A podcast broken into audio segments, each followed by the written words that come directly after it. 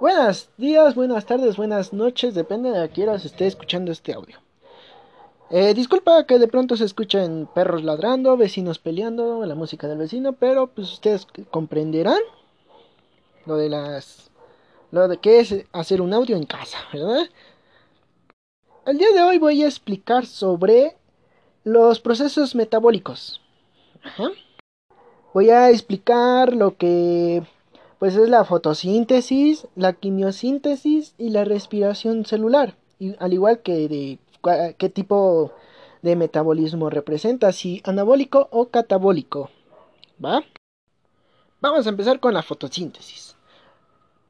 La fotosíntesis es el proceso de convertir la materia inorgánica a orgánica. ¿Cómo? Con la, con la luz del sol, un claro ejemplo. Pero ¿Qué pasa si, por ejemplo, una planta eh, está en, pues sí, en la intemperie y está nublado? ¿Pasará o no pasará energía? Este, ¿Convertirá esa energía? Pues claro, aunque haya la más mínima eh, luz, eh, podrá hacer sus fotosíntesis. A este proceso, este proceso es anabólico, ¿ok? Convierte la energía química en forma de azúcares. este proceso también es llamado función clorofilia. Vamos con el siguiente proceso. El siguiente proceso es la quimiosíntesis. Esta consiste en convertir una o más células de carbono y nutrientes en materia orgánica. La única diferencia de la fotosíntesis y la quimiosíntesis es que la quimiosíntesis no utiliza este, luz solar. A este proceso es anabólico, que consiste en la síntesis de ATP a partir de la energía que se libera en reacciones de compuestos inorgánicos.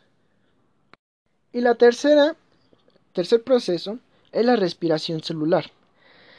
Este proceso es metabólico, donde las células reducen el oxígeno y producen energía y agua.